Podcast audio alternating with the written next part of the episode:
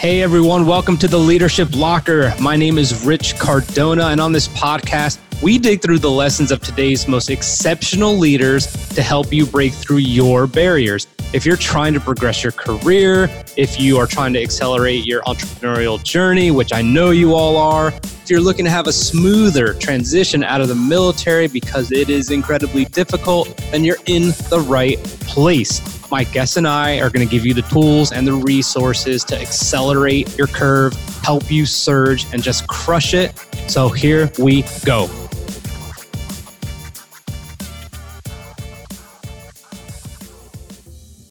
I've broken the cardinal sin of podcasting. I have not uploaded an episode in one or two weeks.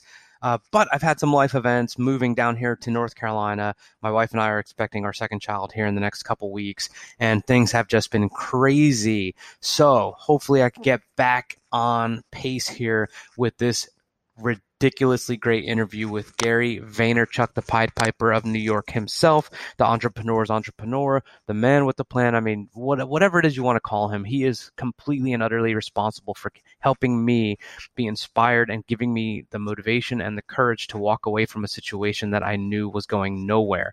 He is responsible for my entrepreneurial journey and for leading me from a distance and virtually to where I needed to be and having what I consider a successful business. So, one, I go to New York got the meeting set up, and I thank him. And then I get into a subject that is near and dear to all our hearts as veterans and as entrepreneurs, and that is judgment. I have no shame in going to try and address this because I want to be better. I want improvement in my life. And he was able to bring it in about 12 minutes. He also made this into uh, a podcast episode on the Gary Vee audio experience. So if you miss it here, you could check it out there. But please enjoy it. Feedback, welcome. And hopefully we're back on pace with the podcast. Uh, you're on LinkedIn Live right now. That's I love it. everyone's platform. So good to see you. Thank you for taking the time again. Of course. Uh, you're probably hungry, man, so I brought you some crickets. I appreciate it. I can some eat crickets.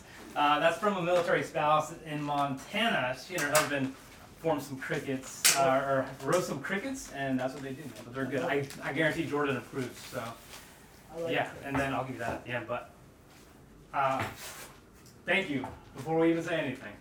Like period. I think last time we went the same exact way. You're like, what can I do for you? I'm like, thank you. Um, since last time I saw you, things have just gone through the fucking roof.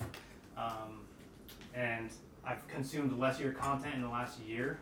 I finally got it. like, consume less and just go fucking do it. Mhm. I went to a bunch of conferences. I'm like, this was a waste of time. Mhm. Like, I'm not executing if I'm at that conference, That's right. and I'm gonna get sold. Yep. So, uh, scale the business. I think we're on schedule for maybe 250k next year after eight months. And I it. Do you know what we do? Nope. I'm gonna tell you right now. I was doing content with Claude. I saw. Okay, so we, we made content about a year ago, and I was just asking her CHO questions, like normal corny Yep. questions. Yep. And then she goes, you know, how was combat for you? We're like in a taxi, and I'm just like, what? I started, I just like unflinchingly just went all in, and I was like, I trust her, right? So I'm like, I just went all in. Then she starts telling me personal stuff, and we get out right here at Vayner, and she goes, why weren't you recording that? And I was like, that's it. Everyone wants to see behind the curtain of these executives out there, and that's what I do. I do branding for executive, C-suite executives who are maybe in Act Two of their life. Like I'm done with corporate, I'm doing my own thing. They want speaking engagements, keynotes, whatever. Kind of like a D-Rock, but not not really. I know it. I understand it. You know, four hours a month, you have a month worth of content. I get it. But that, that's all because of this whole thing right here. That makes me happy. Yeah, I'm really happy. That guy that you were just talking to, that him and I, what we're gonna have in common is we're gonna make millions doing what we love, for sure. So, I love that. but yeah, I just wanted to say thank you first and foremost. Happy. So, Yeah. Nothing is more rewarding to me than watching someone execute on what I know to be true. hmm Well, there's only one piece to the puzzle then. You gave me a lot of advice in the last five minutes that I saw you. And that five minutes seemed like five hours when I look back at it. And you go, I really think this one's gonna sink in. And you're like, you're judging people. And you're like, when you stop doing that, everything's gonna change. I have not mastered that. It's okay. It's super hard. You know, mastering the ability to not judge or to have expectations is awfully tough. Yeah. It's also incredibly right. Yes. You always say But that's the, but the fact that you even think about it already has you working on it. You know that, right? This is what people don't understand. The fact that you would deliver that sentence actually means you're working on it. It's when people look the other way or can't diagnose that they're still doing it that they're in trouble. The fact that you bring the I, I'm you can't imagine how I feel right now. I'm so pumped for you. you know it, which actually means you're working on it. yeah. You know it's practice, right? It's like anything else. Yeah, I mean, you know how you always say you could be the tallest building, Yes. or you know, there's one Yeah. of two ways. I have this thing where I almost feel like vindictive. Like you say in that one, you always say I was plotting Yes. against all these people. Yes. There's no one for me to plot against. I don't feel like the world's against me or anything like that. But I do feel like when I see other businesses similar to mine or people who don't take me on, I'm like, I'm gonna fucking crush your shit. I just told that kid if he doesn't sign with Vayner Sports that I can't wait to see him on the sidelines, look him dead in the face and say, I fucking told you you fucked up. There's nothing wrong with being competitive on the field. I'm super competitive. That's Me too. I cried until I was 16 if I lost in anything. Fucking Connect Four, basketball, a race. Don't judge yourself for being competitive. Hmm. I, I have trouble distinguishing that and judging. Well, you know, all maybe here's where the distinction is. I am competitive when I put my jersey on, but when the scores, the, the clock's at triple zero, we take our jerseys off and then we're human beings. You might be blending the human and the person that's in a business jersey. So you might not hire that kid might not hire Vayner might not sign with Vayner Sports, and I would judge him for being stupid for not seeing that we're the best firm by a thousand. But I wouldn't hate him as a human. I would just be empathetic that he didn't see it as a professional. That I get. That that's good news because these people fundamentally, I'm not like, I hope they get in a wreck tonight. It's not like that. It's just like your business could use me. Sucks for you. Yeah, but that's where you're getting selfish. Okay. I'm also not selfish. Mm-hmm. If you're not thirsty, like I, I even when I needed business, I didn't have that thirsty gene of like knowing. Even in the way you delivered that, that's out of you needing it.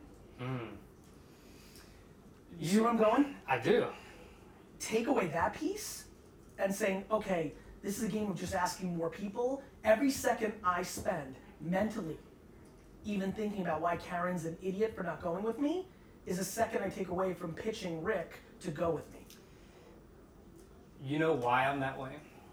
Because you said it was like the Nobel Peace Prize when you held the door open for someone. Yes, I did not have that. I understand. it was very different and a lot of absenteeism and just whatever. So I feel like that's the uphill battle. I actually feel like I'm trying to outperform my parents in such a way that I'm like, look, Of course. it's Of crazy. course, and I feel course. terrible about that. Look, I everybody has resentment. I was fucking in child labor since I was 14. I would have liked to be a normal kid. Like I can sit here and, uh, as you know, I co-sign my parents all time. I'm a normal human being. My parents are not perfect. I just don't know how to spend time thinking about it. That's been practice. You know, every second you spend on what your parents did to create this vulnerability is a second that you're not spending on what they did do well or that adversity actually gave you the drive to. Bro, do you know how many people ever build a business that want to, that does 250,000 in revenue? Let me save you time. Way less than you can imagine. Bro, this is half glass full, half glass empty. One simple game of that. Uh, yeah, I mean, the last thing I want to talk about was, you know, I was in the Marine Corps and transitioning is really difficult. Yeah. I thought I could do corporate. Uh, I, I, I met you two years. I purposely, this is for everyone out there, by the way. I purposely position myself to make sure I somehow see you one way or another, like every eight to 12 months. And that is the reason I'm here to make sure I could always say thank you and be like, look, like that Austin thing that you did, I tell you this every time, but like you were like speaking to me as I was on the way to work, just like white knuckling the fucking steering wheel, like this sucks. and then I got out of it. But um, what I wanted to say was, you know, the transition is difficult, but uh, leadership in entrepreneurship is a whole different ball game than when I succeeded as a manager or in the Marine Corps. Of course, because that's a structured box. Exactly. This is This is like brutal. if you were a Marine in actual war, that would be entrepreneurship. Yeah. But in the way in peacetime, it's a structured box. This is a fucking war out here. Entrepreneurship is merit, Yeah. not checking boxes. So like Audrey, Jason, and Yep. like growing young talent. My Yes. wife and I talk about this all the time. This is like a significant challenge for me where I thought You have expectations. that was my shit. I was like, I could. you had too much leverage. They had no options. You sign up for the Marine Corps and they have to report to you. They had no options. Audrey can fucking go to a TikToker tomorrow. Yep. She might. And so, and so, what you need to do is realize why I'm such a good leader. I work for Jason. Yeah. That's a real big fucking difference. There's a line, and this is this is I think what I Let me let me explain where the line starts and stops. Yeah, please. You can fire Jason. Of course, there's a line, Yeah. but that's there's a line where you make the decision, not dwelling on expectations that might not even be things that they're capable of. Hmm. Especially with creatives. It's Bro, creatives are creative. I would never have Jason do anything like like like I'd be scared shitless to have Jason like bring my keys downstairs. that's the thing. No shit, it's the Like, thing. That's why How, military. how do you become the creative whisperer? Like, you know what I'm It's saying? very simple. I have no expectations of them, and I have only expectations of myself to bring them value. And if they don't see it, and they leave, they will see it eventually because I fully had no expectations of them, and I did everything I could for them. Whether now it's easy because now they have the cosign of Garrett. Jason saying that he filmed me for two years already or 18 months already has changed the course of his creative career. Yeah. So I'm in a real nice spot because I built so much brand that, uh, you know, but then me being nice, but then me like talking at times about his mom, his sister, but then him learning something from me, but then him watching me do something like value. Yeah, that's. Him that's, feeling comfortable to be able to talk to me if it was shitty. Yep. You know, that's all the. And, and that one's always hard because I never think I ever get anybody 100 there for that because that's always a little scary. Um, those things. Okay.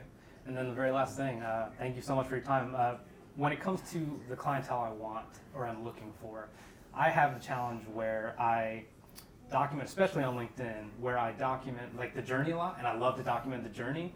But at the same time, I'm not overtly just being like, "Hey, here's what I do. Here's what I do." Like, I'm here for you. Jab to jab right hook. Mm-hmm. You know, one of the least successful videos on YouTube for me in the last four months was the one that was like completely dedicated to this is Vayner Sports, but it didn't matter. Yeah. I need to throw the right hook. Got it? Yep.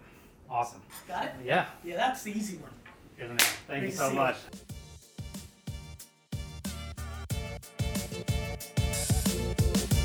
Thank you for listening to the Leadership Locker. For more about us, how we can serve you, and for other episodes, please visit richcardonamedia.com backslash podcast. If you liked this episode a lot or little, please don't forget to subscribe so that way my guests and I can continue to deliver some heat and get you the knowledge that you want. Don't miss an episode. Please join our Facebook group so you get much more exclusive content. Take care.